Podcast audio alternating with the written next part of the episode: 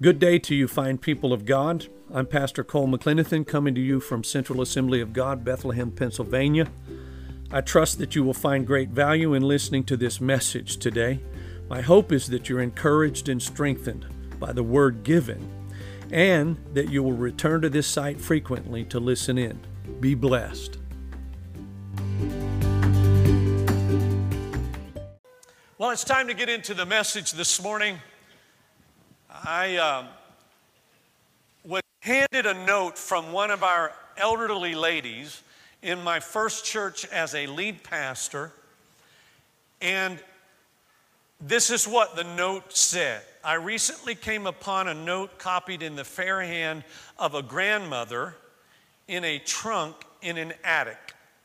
The author is unknown, but isn't it interesting that despite all our modern technology, some things never change? One of these days I must go shopping, she writes. I am completely out of self respect. And I want to exchange the self righteousness I picked up the other day for humility. They say it is cheaper and wears well. I want to look at some tolerance, which is being used for wraps this season. Someone showed me some pretty samples of peace. We're a little low on that never seem to have enough. And I must try to match some patience that my neighbor wears. It's very becoming to her and might look nice on me. I want to try on the garment of long suffering they are showing. I never wanted to wear it, but feel myself coming to it now. And I must not forget to have my sense of appreciation mended and look for some everyday goodness. It is surprising how quickly my stock of that is exhausted. I was supposed to show you that. Uh, Maria, yeah, if you'll get my. I had all, I did it again, didn't I? I did it again. I had the whole thing right there for you to read along with me or see at least with me. We have a uh, genuine struggle to cast off the desires of the flesh, compounded by a, another struggle to walk by the Spirit. And so I'm going to look at both sides of this struggle, if you will, in order to find the solid ground that Paul gives us in Galatians chapter 5. I'm going to be in a single passage of Scripture or chapter of Scripture today, Galatians 5. And amazingly, the struggle for positive Christian character has never changed. That's why I read that note to you. Undoubtedly, its expression in today's society is needed more than ever to contrast the brazenness and lack of morals in our world. I'm not sure if uh, how it is for you, but some days I feel like I'm living in an alternate universe. Just listening to the news, watching some videos or YouTube, and some of the things that people are trying to convey today, the confusion on gender identity I think I must be living in an alternate universe. You'll get, you'll get young people in, in their early 20s yelling at people saying, You don't have the right to tell me what my gender is. I'm sorry, but I can see. I have an eyes, I have eyes, ears, and a mind. I know what you look like. And, and so it, it feels like we're living in an alternate universe when you can decide your gender. And that kind of confusion is from the pit of hell designed to destroy people. So now more than ever, we must know how to walk by the Spirit. And I know when I say that, there are some of you very spiritual people that are listening to that, and you're thinking that I mean, well, when you go to the grocery store, I'm walking in the Spirit, and God will tell me to go over to this aisle or find this product or meet this person. And, and I want you to have that kind of close spiritual walk with the Lord. But that's not really what I'm referring to when I say walk by the Spirit. I'm saying walk by the Spirit as opposed to walking in the flesh. And I'm going to Galatians chapter 5, beginning at verse 7 this time. This is the New Living Translation. You were running the race so well. Who has held you back from following the truth? It certainly isn't God, for He is the one who called you to freedom. This false teaching is like a little yeast that spreads through the whole batch of dough. I'm trusting the Lord to keep you from believing false teachings. God will judge that person, whoever he is, who has been confusing you. Um, I remind you that this is the New Testament. Did you hear those last words, the last line? God will judge that person, whoever he is who has been confusing you. You're going to find out that Paul is ticked off now. Um, if you don't think he was ticked off, let me throw verse 12 at you. Here's what Paul wrote I just wish those that those troublemakers who want to mutilate you by circumcision would mutilate themselves. Paul saying, right back at you.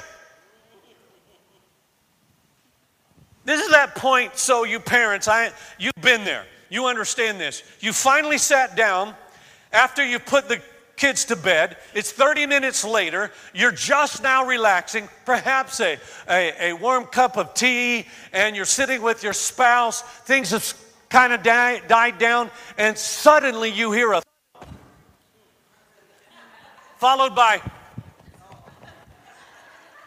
and then there's some yelling, mumbled voices in there, and you now Get up from your comfortable place. You've just, you had the you know, nice throw over you. You're relaxing. You just got the TV channel set to the right spot and you're just relaxing.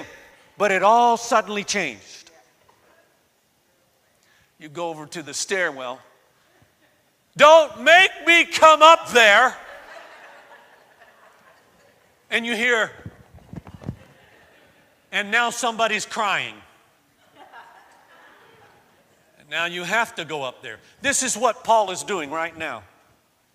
He's irritated. He's angry at what has happened because he loved these people. He was a part of this church that got founded in Galatia, and now troublemakers, he calls them, are bringing in a false teaching.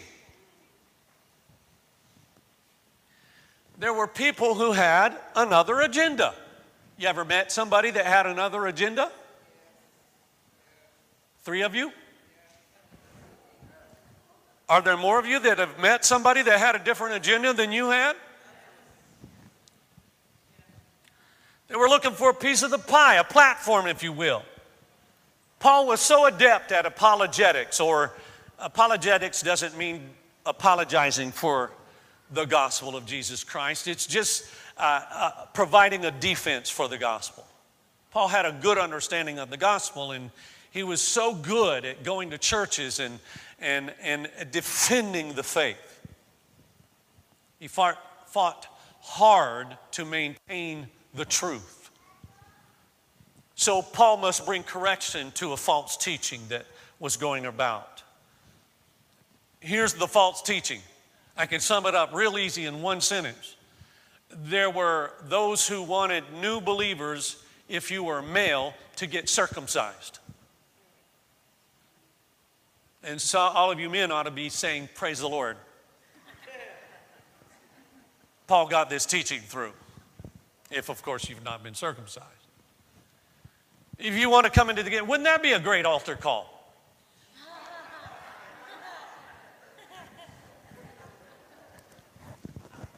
Along with standing up and coming forward in a few days. We won't make it happen today.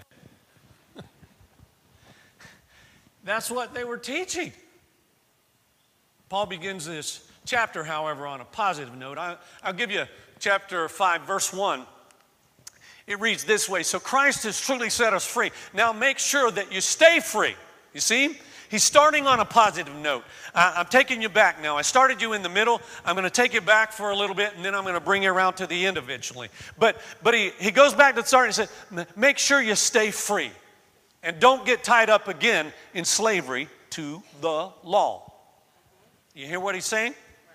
Slavery to the law. Paul knew, knew what he was talking about because he knew what the religious leaders taught. He had been raised in those same schools, he had been taught in those same veins. It's hard to break free of religious practices. Um, I, will explain one to you. I, I still struggle. I need to take a quick view. Okay, we're safe. I still struggle if a man wears a hat inside the sanctuary. I don't care if it's a baseball cap turned around sideways, backwards, upside down, don't care. Hat on a man's head in the sanctuary bothers me. I'm just telling you. But I understand it's a religious practice. It, oh, I'm sorry, dude.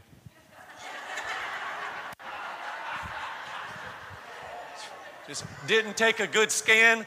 It wasn't a pure scan.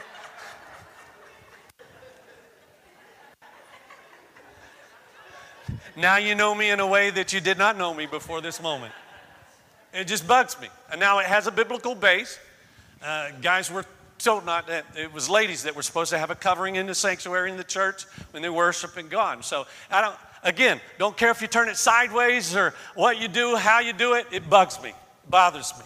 I grew up in Florida, and uh, down there, when, when I got saved, it was, a, it was a little church, and most of those guys wore cowboy hats.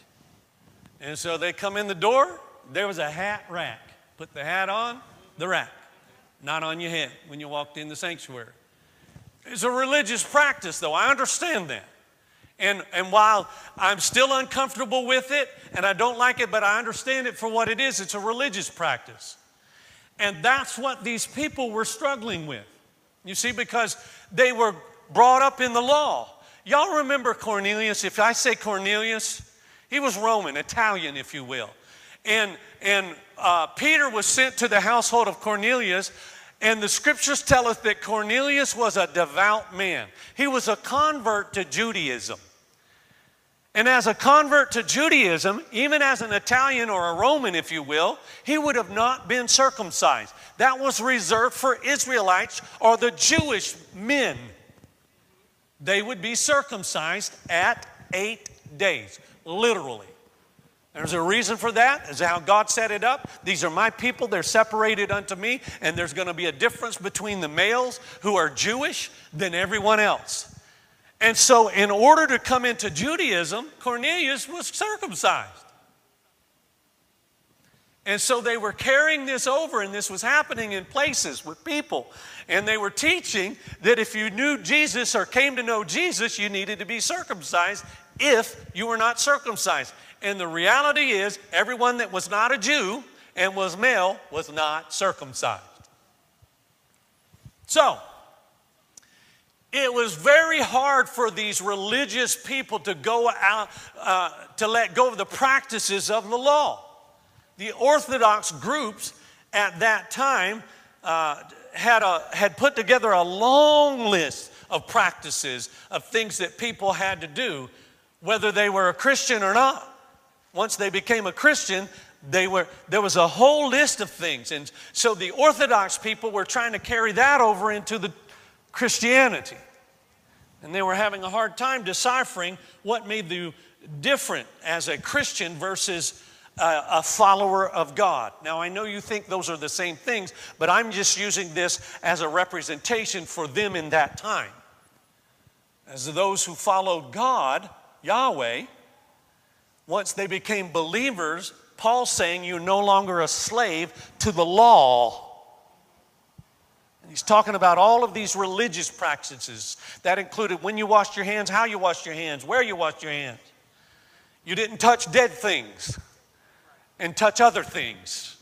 There was a whole list of things. And, and um, Paul had a real problem with this. They had a real problem with what they were doing. You will find that whenever Paul discovered someone messing with salvation based on religious rituals, it got him fired up. I'm serious. That's why he writes the way he wrote. And you heard verse 12 I wish they'd just go mutilate themselves. That's pretty harsh, isn't it? And so when you begin to attach something like this the way that they were doing, Paul got, he got upset. He wanted to set the record straight. These people were trying to make a community standard a biblical absolute. Now, you can't see that. It's the note that's underneath here, and I apologize, but hear what I'm saying. These people were trying to make a community standard a biblical absolute. The words you're looking for are standard and absolute. There's a difference between a community standard and a biblical absolute. The Assemblies of God has established a community standard that goes like this We will not drink alcohol at any time or be found in the places where you drink alcohol. That's the Assemblies of God. You're in an Assembly of God church. That's a community standard. Let me explain the difference. A biblical absolute sounds like this stealing is theft. It doesn't matter if you're stealing a five cent candy or a million dollars on stocks or somebody else's money.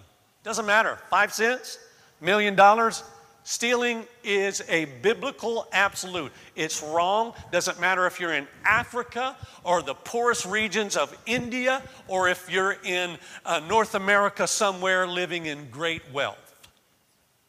A biblical absolute. You do not commit adultery. Doesn't matter what territory you're in, doesn't matter who you are, where you are, do not commit adultery. It's a biblical absolute. A community standard we don't drink alcohol because we choose not to drink alcohol. You can't call drinking alcohol a biblical absolute. You can't do it. You attach that to your salvation, that's wrong. It's wrong. It's do it's mangling the scriptures. But you can teach it, preach it as a community standard. It's okay for the church to say, we're not doing that because we've seen so many millions of lives messed up drinking alcohol. People in America don't know how to do a little of anything. We don't know how to do just a little. Just a little. It's okay if you do just a little. We don't know how to do that. Yeah, operating in moderation. And I could go down a lot of lanes with that. We're the fattest nation in the world because we don't know how to do a little of anything, right? I'm, I'm saying it because I believe it, I practice it. And so uh, you're no more guilty than I am. So understand when I make that statement, I'm not trying to point you out and say you're a dirty, rotten sinner. But there's a difference between a community standard and a biblical absolute. And what these guys were doing, where they were attaching salvation to circumcision. Paul says, that ain't right. Salvation is a spiritual act. It happens on a faith basis, and it's not connected to what you do to your physical body. You can't get circumcised and suddenly you're saved. And Paul knew that's what would mess people up. And so he tells them to walk by the Spirit. And here's from verse 13 through 16 now. For you have been called to live in freedom, my brothers and sisters, but don't use your freedom to satisfy your sinful nature. Instead, use your freedom to serve one another in love. For the whole law can be summed up in this one command love your neighbor as yourself. But if you are always biting and devouring one another, watch out. Beware of destroying one another. So I say, let the Holy Spirit guide your lives. Then you won't be doing what your sinful nature craves. By the way, verse 16 is the lead verse in this message and this passage. And it's why it's titled walk by the Spirit. Hear it in the New King James. I say then, walk in the Spirit, and you shall not fulfill the lust of the flesh. Walk in the Spirit. So, what we've done is we've jumped into the middle of Paul giving his thoughts, driven by, of course, Holy Spirit, about living in the power of the Spirit. And this would be the equivalent of one of you saying all that to say this. You know, you're in a conversation and you, you've explained all of this other stuff, and, and Paul gets to verse 16, all that to say this walk in the Spirit, and you'll not fulfill the lusts or the desires of the flesh. So there's a connection to the rest of the chapter. What Paul does is he says, Your strength for this is not in rules and regulations, rather in the God of those regulations. He's trying to keep them focused. Get your eyes on God, not the rules and regulations. If you really love God, listen, it's like loving a person. It, the, the Bible, in the strictest sense, you ought not to have to be taught about the wrongs of adultery. Because if you really love your spouse, you're not going to be spreading that love somewhere else. You're committed to your spouse. You're, you're uh, totally engaged with your spouse. They are the ones who deserve and receive your unconditional love.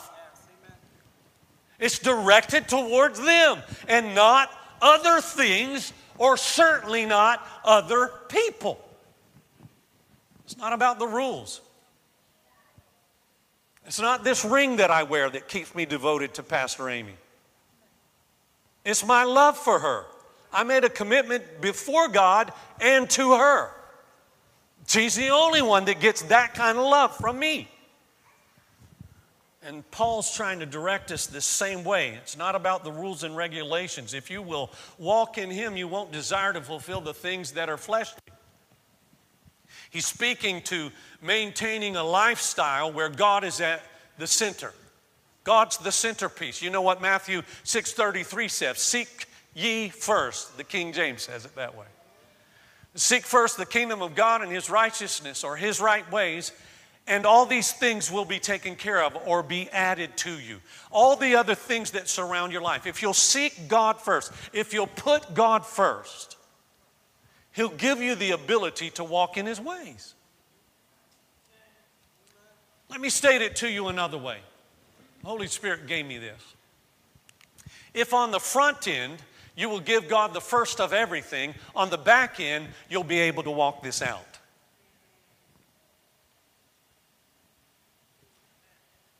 Give God the first part of every day. Seriously, don't try to do your day without giving God the first part of it. Yeah, at the very least, take five minutes before you roll out of bed and start in your day. And if that means you have to get up five minutes earlier and not keep hitting the snooze button, then get up. Give him those first minutes. Dedicate your day before your foot hits the ground. Lord, I'm yours. And I don't know what today holds for me, but I want you to know, Lord, I'm yours. If you will guide my steps, I will follow you. I will listen. I want to know your voice. God, help me not to chase things that you don't want me chasing. Given the first part of every day, given the first day of every week. All of you sitting here right now should have said, Amen. I'm with you, preacher. I'm here. Give him the first day of every week.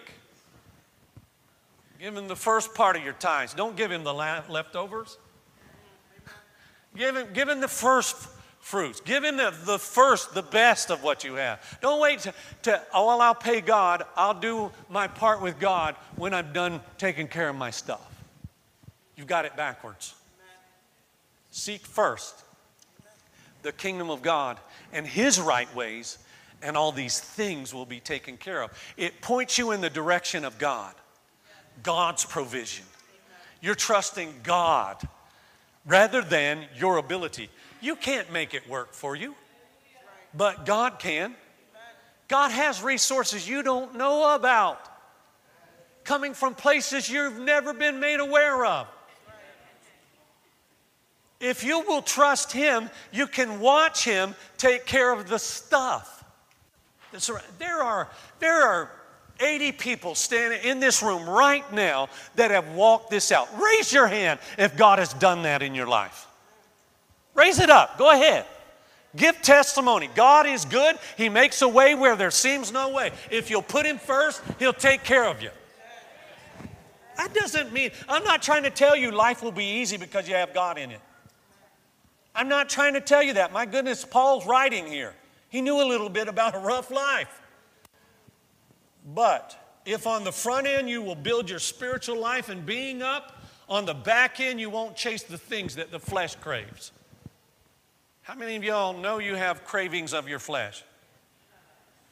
How many of you are having some of them right now?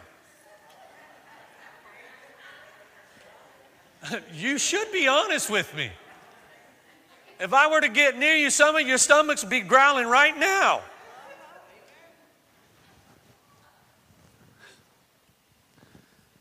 You're no longer bound to the external rules, Paul's telling them. But he, he gives all of this, he has to extend a warning. Make sure your actions are based in love. It's a way of keeping you from acting selfishly. When you act in love, you will not act out of selfish ambition, drives, or desires. Love based actions are never self centered, they're others oriented. All of us, all of this is a positive platform from which Paul now speaks. He's, he's, he's steering you towards loving God with all of your heart. And if you love God with all of your heart, you'll know not to break his desires or plans. You think that I just want to have this fun and you know, everybody's got to understand it. You young people, you've been told things like, yeah, well, you're going to sow your wild oats. You can sow your wild oats if you want to, and you can mess your wildlife up. you can do something at 18 years old that you'll be, will be chasing you when you're 68.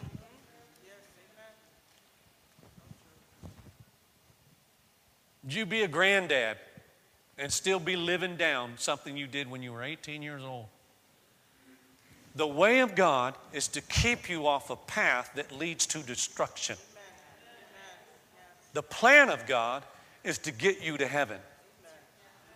And if these preachers' words offend you a little bit, but get you on that path where you recognize that God has a good plan for you, and the only one trying to destroy your life is Satan. God's not trying to keep you from having fun. Have you ever been around a people, a bunch of freed Christians when they're eating food and having a, a, a good time? Have you ever been around them? We are often considered the loudest tables in the restaurant. And we don't need alcohol to get us there. or drugs because we're having fun. We're not encumbered by all of the mess. We were the loudest group over at Borderline yesterday morning. The loudest group in there. People turn around looking at us like, what do they got going over there? This morning, they ain't drinking yet. They don't even serve alcohol in this place.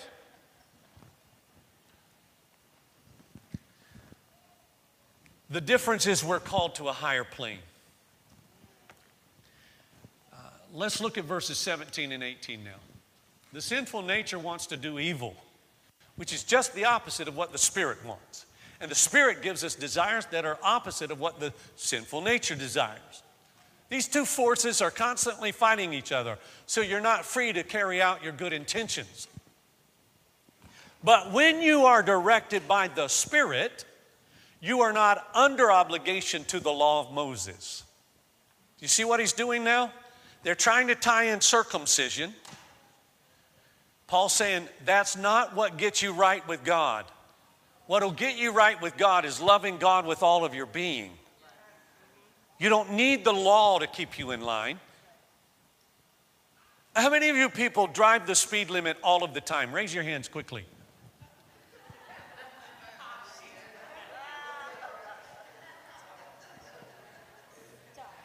Bob, you drive under the speed limit. I know how you drive, bro. I've been behind you, I've been waiting on you at times. So, I, I, great. God bless you, God loves you, but most of us need those signs, don't we? Most of those need, most of us need those signs. It, because it keeps you in line.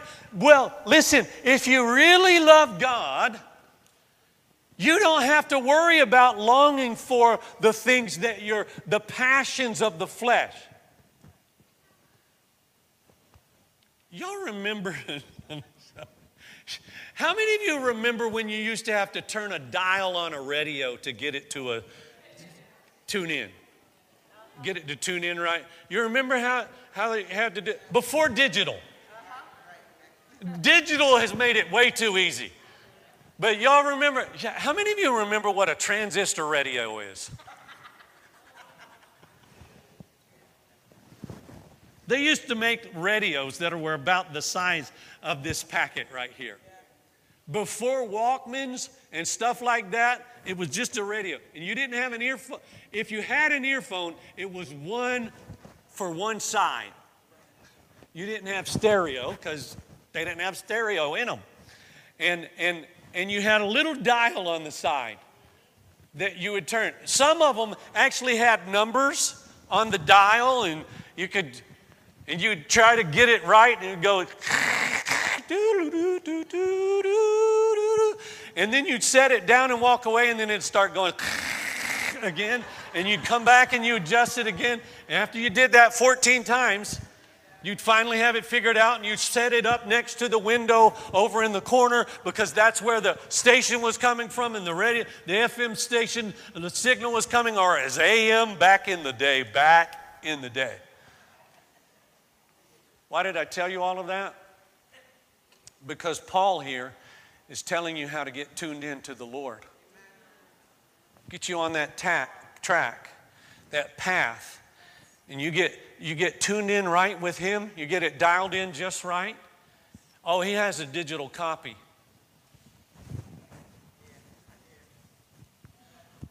He has a digital copy, so do you. It's His Word. And you can have it all the time, everywhere you want to go. And if you'll spend your time in His Word, you'll get to know Him and His ways. And all of those fleshly desires start to diminish.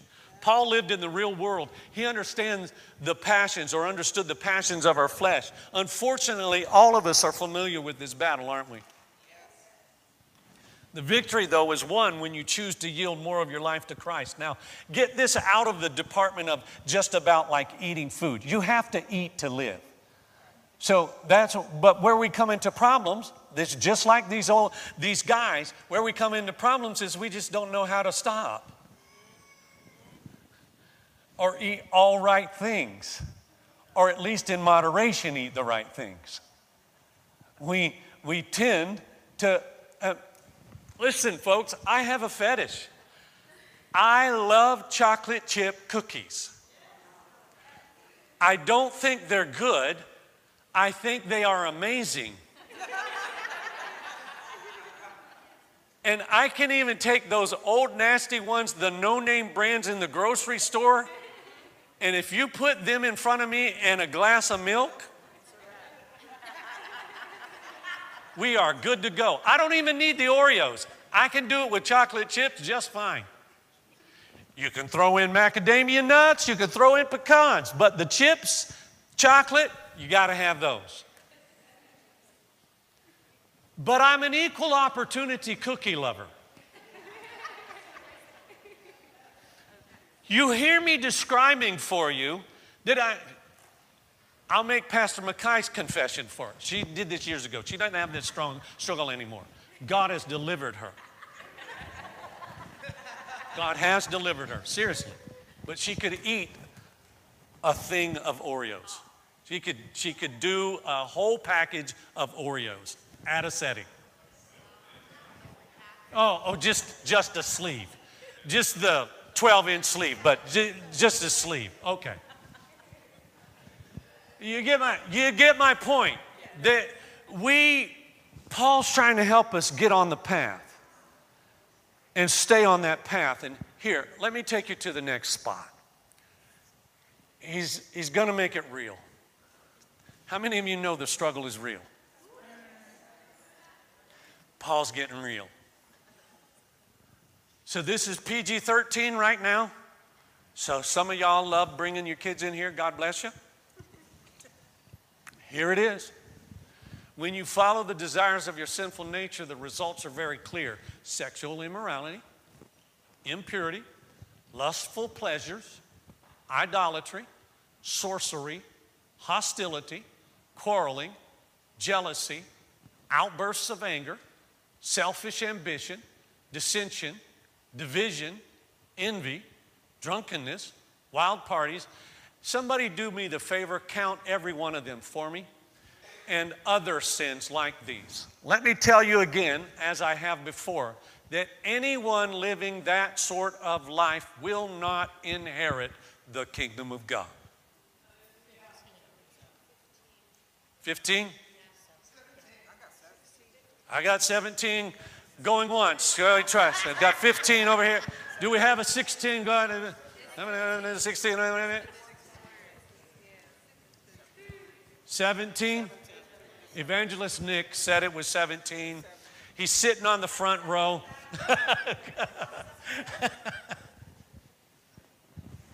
I'll come back to that.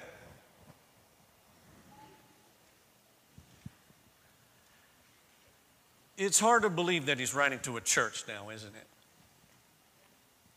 When you go back over that list, isn't it hard to believe he's writing to the church? So say it again with me the struggle is real. That Paul felt it necessary to mention these is somewhat shocking to our minds, isn't it?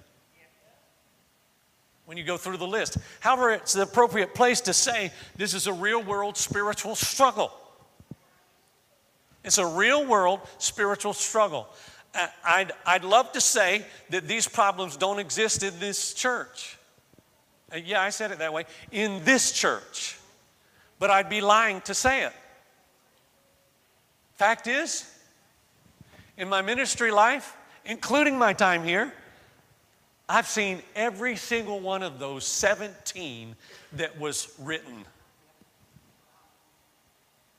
I've dealt with Every single one of them, in some shape or form, in the ministry life, right here at Central Assembly. Isn't that the struggle is real? And I know we, will get to it, but it is, it's less easily identifiable sins that catch most of us off guard, though, isn't it? It's the less easily identifiable sins that catch most of us are. Things like quarreling, jealousy, outbursts of anger, and dissension. What did he just say? Outbursts of anger? That never happens to any of you. It's just the Baptists that have that problem, right? There's no quarreling that ever happens in an Assembly of God church no dissension. We always, always agree. I had my eyes open. My first, my first business meeting, I was 15 years old. I sat in on the business meeting. I was ready to crawl under the pew. I was like, do people act like this in church? This is, I was ducking behind the pew. I'm like, man, I don't want none of those darts thrown at me. It was at a business meeting of the church. It's the middle eight, I like to call them in this list, that's frequently found in the church. That, those, that middle eight.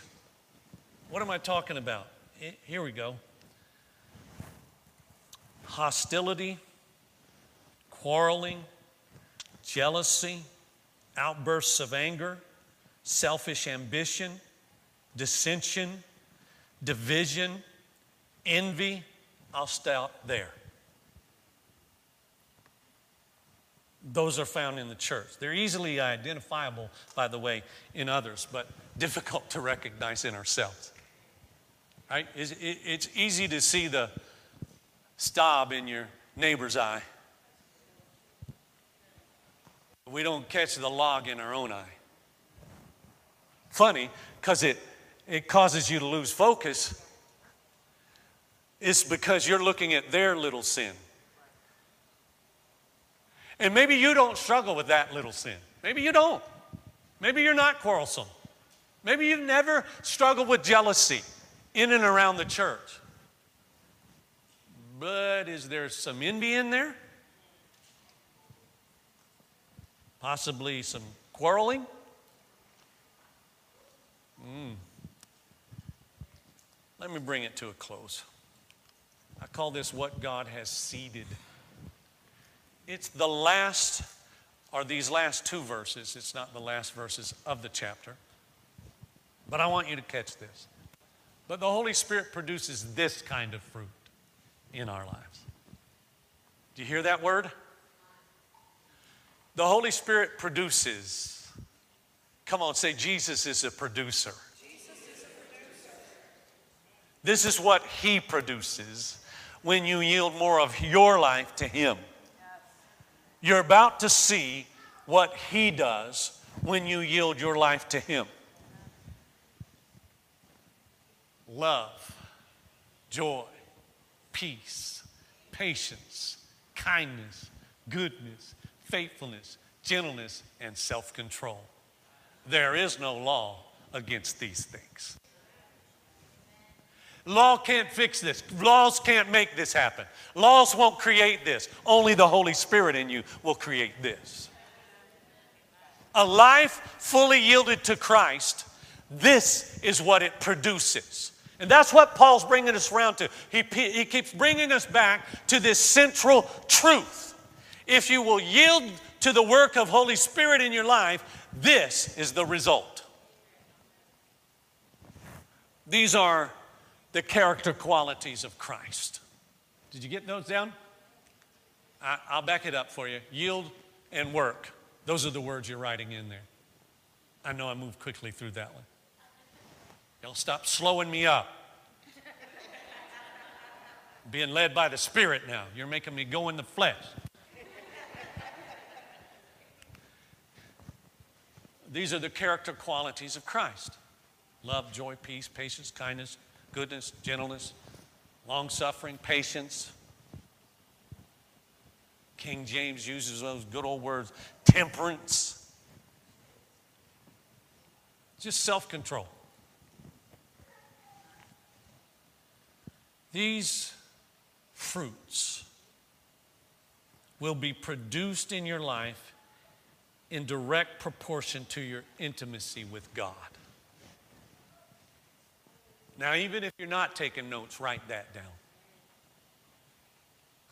Put Galatians 5 22 and 23, and then write down these fruits will be produced in your life in direct proportion to your intimacy with God. You want to know why you're having struggles with your flesh? Your intimacy with Christ is in a bad place your closeness with your Redeemer is not really there.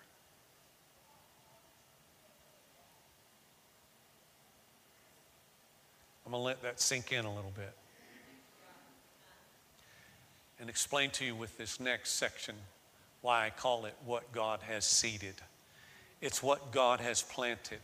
When you came to Christ, He put His Holy Spirit in you, thereby planting the seed from which his character qualities would grow in you.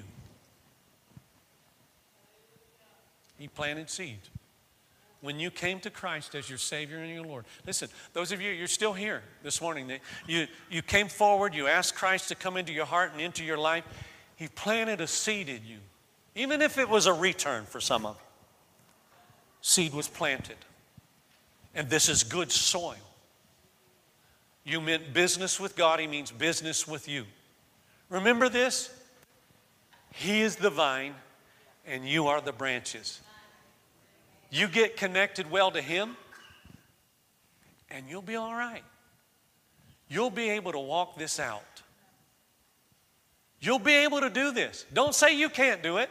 I'm weak, preacher. I'm weak. It just seems like I'm, I'm weak. This isn't like your diet. We're not trusting in, in, in whatever it is, Noom or whatever, all the diet platforms and the pills and the this and the that. It's not like that. This is Jesus Christ, your Redeemer. He died, He shed His blood so that you could walk this out. He gives you the ability to do this. All He's asking is that you draw close to Him. Cling to Him with all of your being, and your struggles will diminish with the flesh and the passions of the flesh. I don't mean they'll go away. He's not going to suddenly make you unhuman. That's not happening. You're still human. You, you can't keep a temptation from coming your way.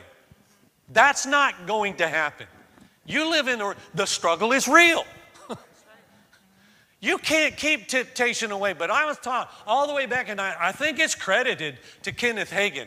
But one of those old guys, could be Lester Sumrall, one of those old preachers way back in the day said it this way You cannot keep a bird from lighting on your head, but you can sure enough keep them from building a nest. And I'm not saying you would like to have a bird light on your head. We understand that. But you, you can't keep them. If they want to touch you, they'll get to you. But you can sure enough keep them from building a nest there. This is what your walk with Christ is like. You, you can, when you, the seed has been planted in you by His Holy Spirit, Holy Spirit is in you. The third person of the Trinity is in you. And He gives you the ability, with your connection to Him, to walk this out every day. Everything you need to produce the same fruit He did is now in you. After you're done writing it down, tell your neighbor, He's in you. Now say it this way it's in you. That's referring to everything you need. The seed's in you. Holy Spirit is in you. Everything you need to produce the same fruit that Jesus produced while he walked on this earth as a man is in you. Reminds me of a message I preached not too long ago. It's time for you to do a fruit inspection, though.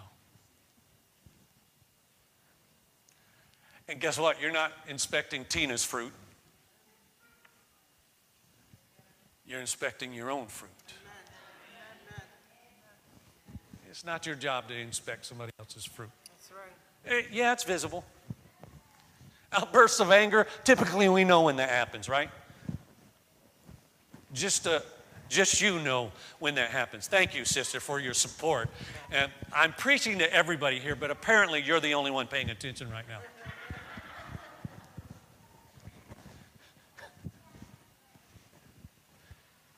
Don't you generally know when somebody bursts out in anger? It's time for you to inspect the fruit of your life. And like I said, as an act in love, don't inspect everybody else's fruit. Concentrate on your own. Stop looking for the mess in their life. Just, just fix your own. Fix your own mess. That's what you need to do. Would you stand to your feet?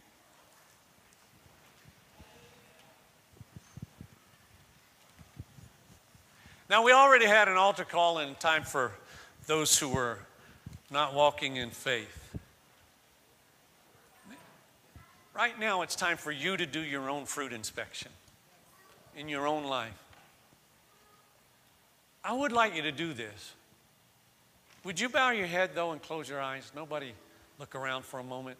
I, I don't want anybody else inspecting now. I really want you to close your eyes. Nobody looking around.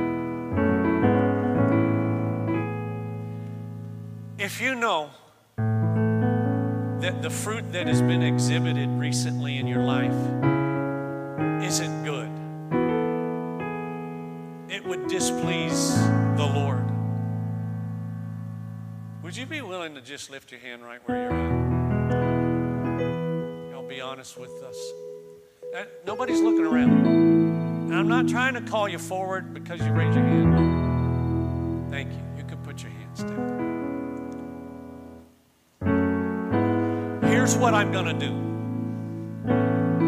I'm going to leave this entirely in your hands. But as an act to come alongside your faith, saying, Lord, I'm, I'm trusting you to help me. And I want to, by this physical act of walking up to this altar right now, I'm trusting that you will help me put away the acts or actions of the flesh. And I'm dedicating myself to walking in the Spirit. Would you be willing to come forward now? Who'll be the first? Say, I'm willing to do that. Be an encouragement to others. Listen, I'm not trying to judge you. And I, it's not your job to judge anybody that's walking up here right now. Not your business. It, it could just be a simple thing like envy. And you're thinking, well, I ain't nothing. That ain't nothing. If they knew what I was thinking, what I was doing just two days ago,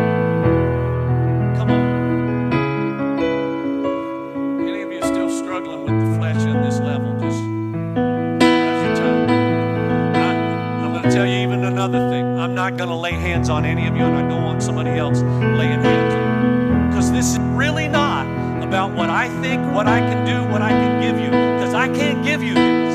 I can't. But I can give you over to the one who's able to accomplish what appears impossible to you. So let's pray. You release it to the Lord. Those of you who are standing up here for, if you can, lift your hands up. You're yielding to the Lord. That's what, when we raise our hands, it's, it's a statement. I'm yielding to you, Lord. You just cry out to Him, Lord, I, I know my own weaknesses. I know the things that cause me trouble and struggle. And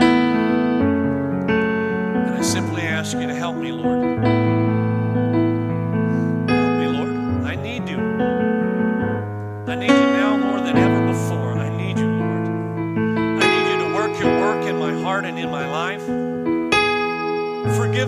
Trespasses. Forgive me of the things I've done that offend you, Lord. So I repent. I repent of the evil in my own heart and in my own life. I repent of the things that I do and have done wrong. I ask you, Lord, help me to figure out how to draw close to you. Help me to know how to pray like I need to pray, how to get into your word like I must get into your word, how to attend church service more than just on an occasional Sunday here or there. I'll only come on Sunday mornings, I'll come Wednesday nights. I'll get what I have to do. I'll come to the men's gathering on Monday nights. I'll come, I'll come for the women, women's meetings when, uh, when they happen. We'll get out to the youth group. I'll join the young adults. God, I pray for these men and women, these young people that are in these altars, this altar right now. I pray for those that are in their living rooms or traveling perhaps in their car right now and they're praying, God, give me strength like I've never known before. I really do love you, Jesus, but the struggle has come to my doorstep and, and I didn't see this coming. I didn't see this temptation affecting me in the way that it has. But God, give me strength to never fall again to the wiles of the enemy.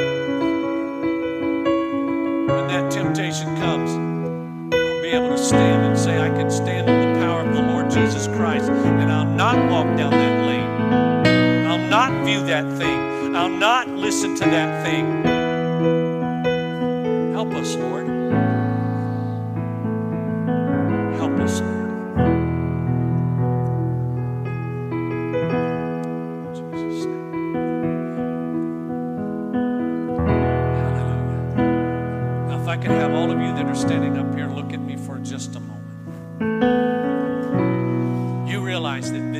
Starting place, not an ending place. Right? It's just a, it's a starting place. It's not where you end. It's not where this ends. This is where this starts. And the way you overcome is by doing the things I've talked about throughout the message. Daily, seeking His face. Daily, getting in God's Word. Regularly, coming out to church services. That's not a cure all.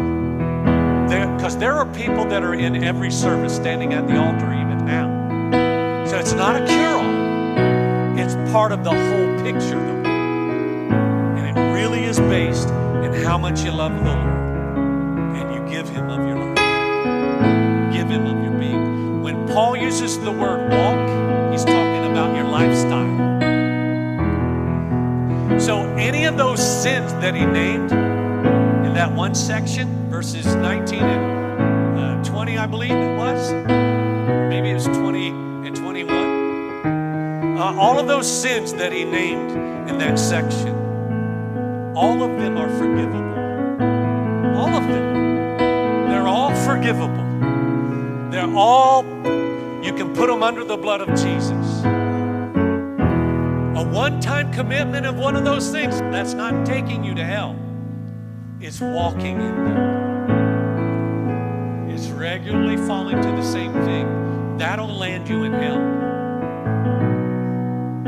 So ask Him to give you the strength, and every day, every day, Father, I give my, and I know, listen to me. I want you guys to know a secret about all of those people sitting out there.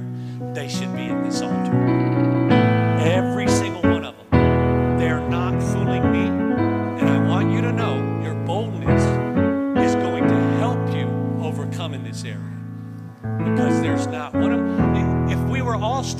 The woman who was caught in adultery, he that was without sin, if if we're not named in that passage, if we, we don't ever struggle over those things, we ain't casting those stones. We're walking away just like they did. So I'm telling you, you're in good company. Welcome to the family of God. The struggle is real, but He's an overcomer. God bless you. I love you, folks. Look forward to seeing you again.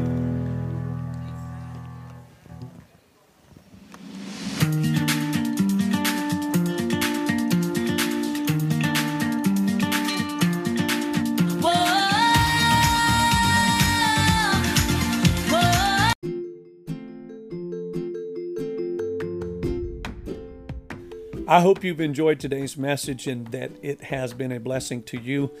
Thank you for listening in.